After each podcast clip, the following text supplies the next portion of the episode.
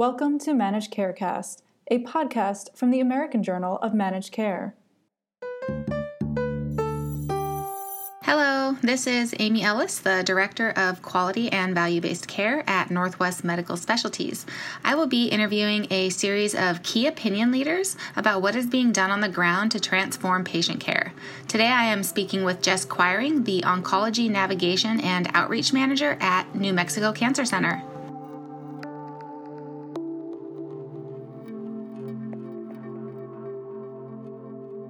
So thank you so much, Jess, for um, being willing to get on today and share a little bit about what you're doing at your practice. Hi, Amy. Um, yes, thank you. Thank you for the invitation. Um, can you tell us a little bit about yourself and your role? So, I am a certified oncology patient navigator through the NCBC or National Consortium for Breast Centers and also with AON, the Academy of Oncology Nurse and Patient Navigators my I'm not a nurse navigator. I'm a lay navigator, but I have an educational background in epidemiology and staging. Through that work, um, I came into patient navigation, and I'm currently the navigation and outreach manager at New Mexico Cancer Center in Albuquerque, New Mexico, and I also oversee our Gallup, New Mexico location. Okay. Um, so you were saying that you're a certified navigator. Um, how difficult was that? Was that a long education, or you know, many many hours? Is it uh, the curriculum for that difficult to achieve? Um, yes, actually. Um, I, I won't say which one, but one was definitely a bit harder than the other. Um, both of them required over a thousand hours of clinical time in the field, working as a navigator under the direction of someone else, um, like a practicum kind of. And it took me, I think I was working in the field a couple of years before I was able to sit for the exam understanding the core competencies and having a matrix for studying was really important and I think key to passing both of the certifications. And did you help um, build the navigation? Were you one of the original navigators at your practice and help build that program? Um, I'm actually the only navigator at our practice, and I was brought in. Um, I before I was here full time, I was working as a kind of a third party contracting navigator, um, just basically helping with patient resources and access to local programs and national programs for patients um, who needed support. And, and our practice hired me on to develop a navigational program for them and develop clinical processes for the patient for psychosocial distress screening and just having a more robust patient support program here. Wow, that's that's definitely um, big shoes to fill. Um, that actually that leads right into it. Um, how does your practice actually screen for depression and distress? Um, we use the um, National Comprehensive Cancer Network Psychosocial Distress Screening Tool, or the NCCN Psychosocial Distress Screening Tool, and we it's modifiable for anyone can modify it um, and available on their website and we modified it to our patient population needs. We actually modified it twice. We modified it once for our main clinic in Albuquerque, just for the needs that come up more specifically here. And then we worked with the Native American community for about a year, modifying it to address our Native American psychosocial needs. Wow, that's great. And so when you say modified, did you, uh, are you talking like different languages or what type of modifications? Sure. Well, what we did was change, I'll say the second modification we did with our Native American um, distress screening tool took us to more changes in our primary screening tool in the Albuquerque clinic. And that was we changed the voice of the screening tool from first person talking um, to the patient directly, like for instance, saying like you, the patient, may experience this. We changed the wording to sometimes patients feel like this and made it more of a third person so it's not so directed. Um, and that was very specific because in the Native American culture, when you're speaking to them about things, um, people from that background, you don't want to speak things into fruition for them. So if you say, you feel like this, you're making it happen. instead of making it more reflective of sometimes this happens to some people and, and they can self identify whether that's them or not. We also changed words um, and used emojis instead of like the distress screening thermometer um, with a number scale of 1 to 10. We use facial emojis for how they may be feeling. And then, of course, the person who does the screening is trained um, in the culture and background of Native Americans so that the way they describe the paper to the patient or the screening tool and how it's offered to the patient is, is different. Wow, that's really interesting. That's a lot of work. Great job on that. Um, it was hard, but very good. It was fun to do. yeah. Um, was it difficult when you first started realizing that you wanted to do depression and distress screenings? Um, was it difficult to get those workflows in place? I think anytime you do something that's going to um, utilize um, the clinical flow in general, like more than one area of any clinic, it can get difficult. And we did we wanted to comply with COC uh, accreditation regulations and also OCM screening regulations. So we needed to do the screenings, and it's also in the best interest of your patients to see how they're doing. And involving all the different areas of the clinic is quite a process, and bringing everyone together so that each area that is touched has a voice in how it impacts their area.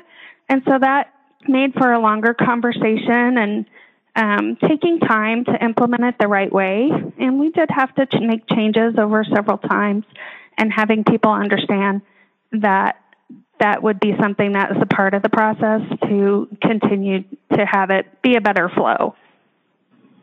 I think that the staff by basically having the staff um, on board. I, I, you know, I talk to our practice leaders, and it's really hard to get anything in place when you're, de- you, you know, you depend on the staff that are doing the work to do um, what they're being asked. But, but really, if they don't have a say, then it's difficult for that to be successful. What other programs and resources do you have for patients? We didn't have very many um, when I first came on board here, but we've built quite a robust program.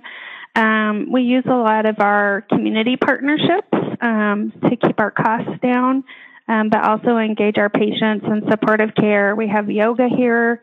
We have an art. Um, it's more of a workshop, not really a class.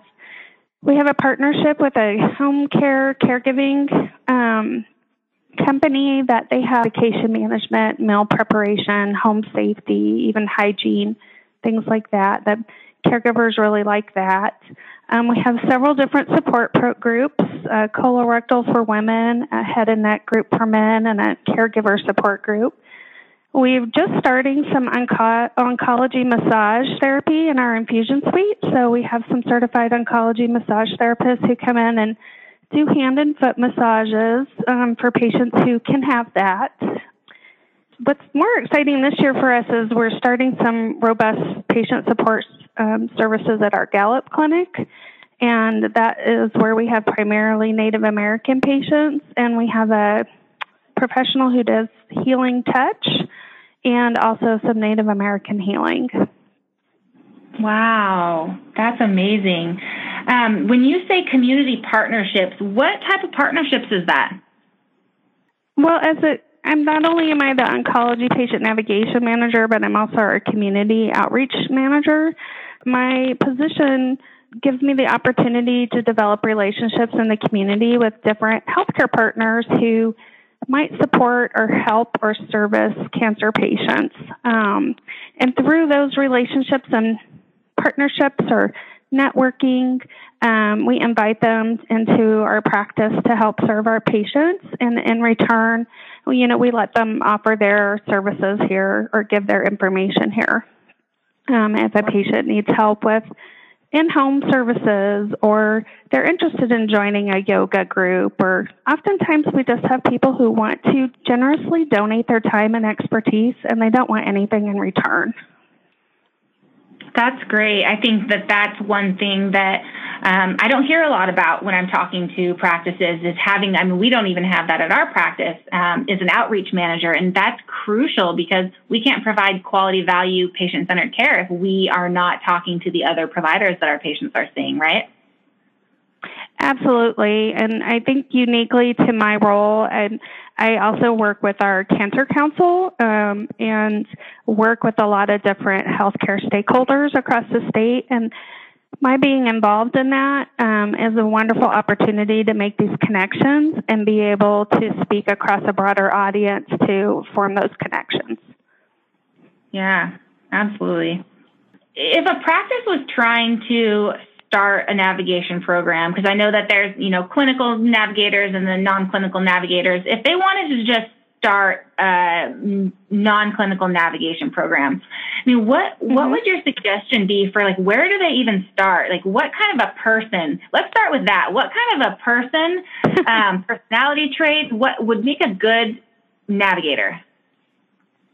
Uh, I think definitely the person would need some sort. They need some medical training and background in oncology. Whether it, the center decides to um, make that part of their development when they come into that role, um, but I think that background and then working towards certification would be key because I think those certifications bring an expertise to the role that's really really required to have a more robust program and actual support and broader understanding of the patient issues.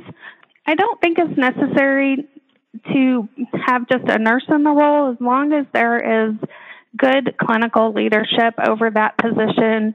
Like I myself answer to our chief um, medical director for any clinical questions. Um, and then I answer to our COO for operational questions. Um, so I think having something in place where the person is has the right leadership to guide them to guide them, and leadership buy-in is important um, when you bring in a navigational role because it has the impact on the different areas of the clinic and so you need that leadership to guide the other areas of the clinic to um, buy into the program as well. Yeah. Do you find that because you're developing these really strong relationships with patients because they're telling you things, you know, they're telling you maybe they haven't eaten in four days because that, that kind of healthcare disparity, or they're telling you maybe they don't have housing as that kind of navigation piece and trying to remove mm-hmm. those barriers. So you probably develop these really strong bonds. So do you find yourself, um, patients telling you maybe clinical symptoms and, and what is your kind of, what do you do? What's the first thing you do if someone's, you know, you're on the phone talking about housing and they say, oh yeah, I also have this rash that's starting. Um, you know, how do you steer away from that? Because we still, um, you know, I'm still training our navigators, and we still have those kind of conversations um, when those topics come up. I think no matter who you're talking to in a clinic, when you're helping a patient, there's going to be a myriad of different things that can come up in the discussion. Um, no matter what area you're in. So, for sure, symptom management or clinical questions come up all the time, almost in every single conversation. So you need um, to be able to uh, train yourself to. That's the other thing about the certifications and having a good educational knowledge um, is knowing the boundaries of your care, working to the top level that you can, and then doing a professional handoff where you need to, whether it be a professional behavioral health handoff to a licensed clinical therapist or to a nurse who can explain more clinical education or symptom management to the patient. That's something you have to practice daily and be very comfortable with doing without making the patient feel like you're not answering them or you don't want to. yeah, I, I, um, you know, that's kind of one of those things where you be because I think to be a navigator, you really are someone who you take a task and you see it all the way through. So I, I can imagine just that personality that that fits really well in that. Um, maybe is difficult for doing that handoff because you kind of feel like you're passing the patient off, but you really are just trying to use all of your team members at the top of their scope, right? Exactly. And I think you have to have a confidence in yourself. And when you do the handoff, that you know, you are some as navigators are people who see tasks all the way through to the end and try to check every single box you possibly can for the patient, whatever that need is. And just knowing that that handoff is part of checking that box, just because you didn't offer the information yourself, you got them to someone very capable and more appropriate to answer that question for them. Yeah. So you said, you know, the navigator needs to have strong leadership. They need to have kind of that follow through on tasks, probably self motivated. What other tips would you give practices? Um, just any tips to, you know, really start scratching the surface and developing a navigation program. Um, I think be open to the different conversations that will come up from starting any kind of new program that there can you know when you start new programs in a in a center and especially a cancer center it can seem the task can seem daunting but you bringing each department into the conversation and understanding the impact of each area can really make the task of starting a navigational program um, easier than it may seem. Um, like more information is better so that you can start off on a good foot in all the different areas because the navigators, um, the people who are doing the navigating of the patients, have to work with every single area of the clinic to help that patient. So starting off on the right foot is key. And you know, in talking ab- about the um, traits of a navigator, definitely it needs to be someone who's not afraid um, to step in and um, be confident in their role. Uh, that's definitely important. And I think just having repeated conversations about how the systems are working or what needs to be changed and having an understanding that there will be changes, even though everybody's agreed on something in the beginning, that it might not work for every area. So you might have to change it. I love that. I love that you added that because I think that's so important. You know, value based care is a culture and you want to have everyone on board. But because we're trying to move towards patient centered care, we're constantly changing. I mean, a workflow that you were doing last week, we might have to change this week because we realized, or, you know, something different, or we got different data, or we got different patient feedback, or provider feedback, or, um, you know, timing feedback. And I think that that is just such important feedback for people to hear is that um, having that change, that change agent, or people who can really evolve um, with the patient care, I think is is so important. Absolutely, I agree with the the change is constant in the healthcare field, and it's constant on so many levels. And change is sometimes hard for people, even though it can be good change. And taking the right approach. Um, you don't kind of want to be a bull in the china cabinet about it, but not afraid to take the tasks on and feel confident in what you're taking on. Um, if you're not confident in what you're doing and you're building a program, then it's not going to be really successful because then people don't have the confidence that you know what you're doing. So Yeah, that sounds great. And I think that, you know, from the sounds of it, and I know we've talked before, um, the things that you're doing down there in New Mexico, I think I, I was so excited to have this conversation with you and share some of the work that you're doing um, to the with the oncology community because I think that you are definitely leading the way in this space and, and are doing really great things. And I just want to thank you so much for taking the time. I know that um, you probably do the workload of about four people, it sounds like. So the fact that I got you away um, long enough to do this call, um, I just want to thank you so much. Well, thank you, Amy, for this opportunity and sharing our program. And um, I appreciate it. It's an honor to talk with you.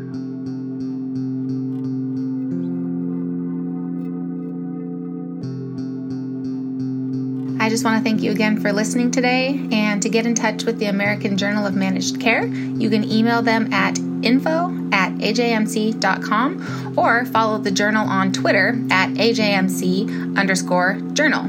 If you like the podcast, don't forget to subscribe and rate it.